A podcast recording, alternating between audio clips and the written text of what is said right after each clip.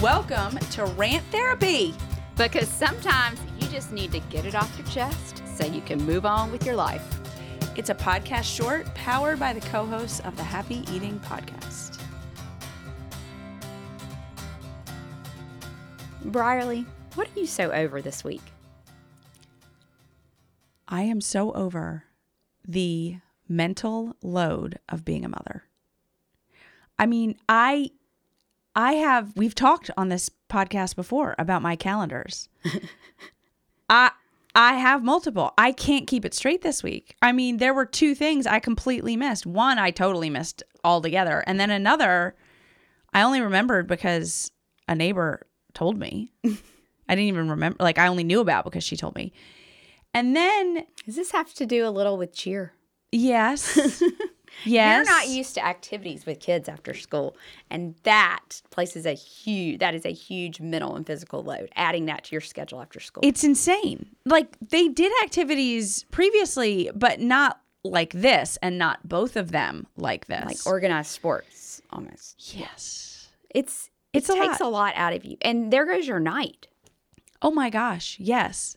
But then it's like, well, wait a minute. So and so doesn't have the right socks because you know we have to wear the very specific socks in our shoes so our feet are comfortable. And then, oops, somebody's cheer uniform is dirty. And hold on, they just had birthdays and I haven't scheduled their well visit. And wait a minute, the pest control company charged my card two weeks ago, but they haven't showed up to my house yet to do the treatment. What's going on there? Why on earth does the backyard smell like dog urine? Where did the dog pee that they weren't supposed to pee? And why are there so many flies in the house? And I've asked Will three times to go get fly tape and he didn't get fly tape. Like, I am just so tired of it. I'm so tired of it. And honestly, if everybody in my house could just finish the job that they started, I would be a lot happier. That would help too. Like as can you give a specific? Like, if you fold the laundry and you put it away, don't leave the towels on the table. Or if you unload the dishwasher, don't leave all the cups sitting on the counter like my daughter did the other Yeah. week. Put everything away, but decided not to put the cups away and just walked away. I get it. I really don't remember life before I had to carry all that. Oh burden. gosh, no, you're right. You're right. I saw a post on Instagram about how everybody should hire mothers because they know how to deal with crises. They can juggle a lot of things. Like that that mothers are your best hires.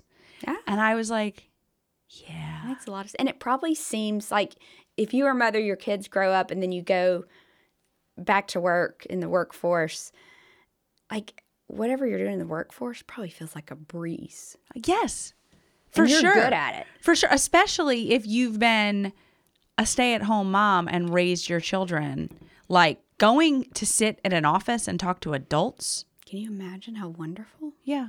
And here, for some reason, women who step out of the workforce are not easily able to get back into the work. Yeah. Huge mess. Kind of mess. Because they're not up. sitting at home eating bonbons and just going to yoga classes, friends. No. They're not. Anyway, that is what I am so I over hear you. this week. I hear you. It is too much. Yep. You got a lot more years too. I I know this is just the beginning. I think that's part of my anxiety Yeah. about the whole thing. There's no end in sight. All right. Well, You feel better? I do. And I hope our listeners hit us up on social media and tell us about their motherhood mental load stories. That'd be great. I'd love to hear some.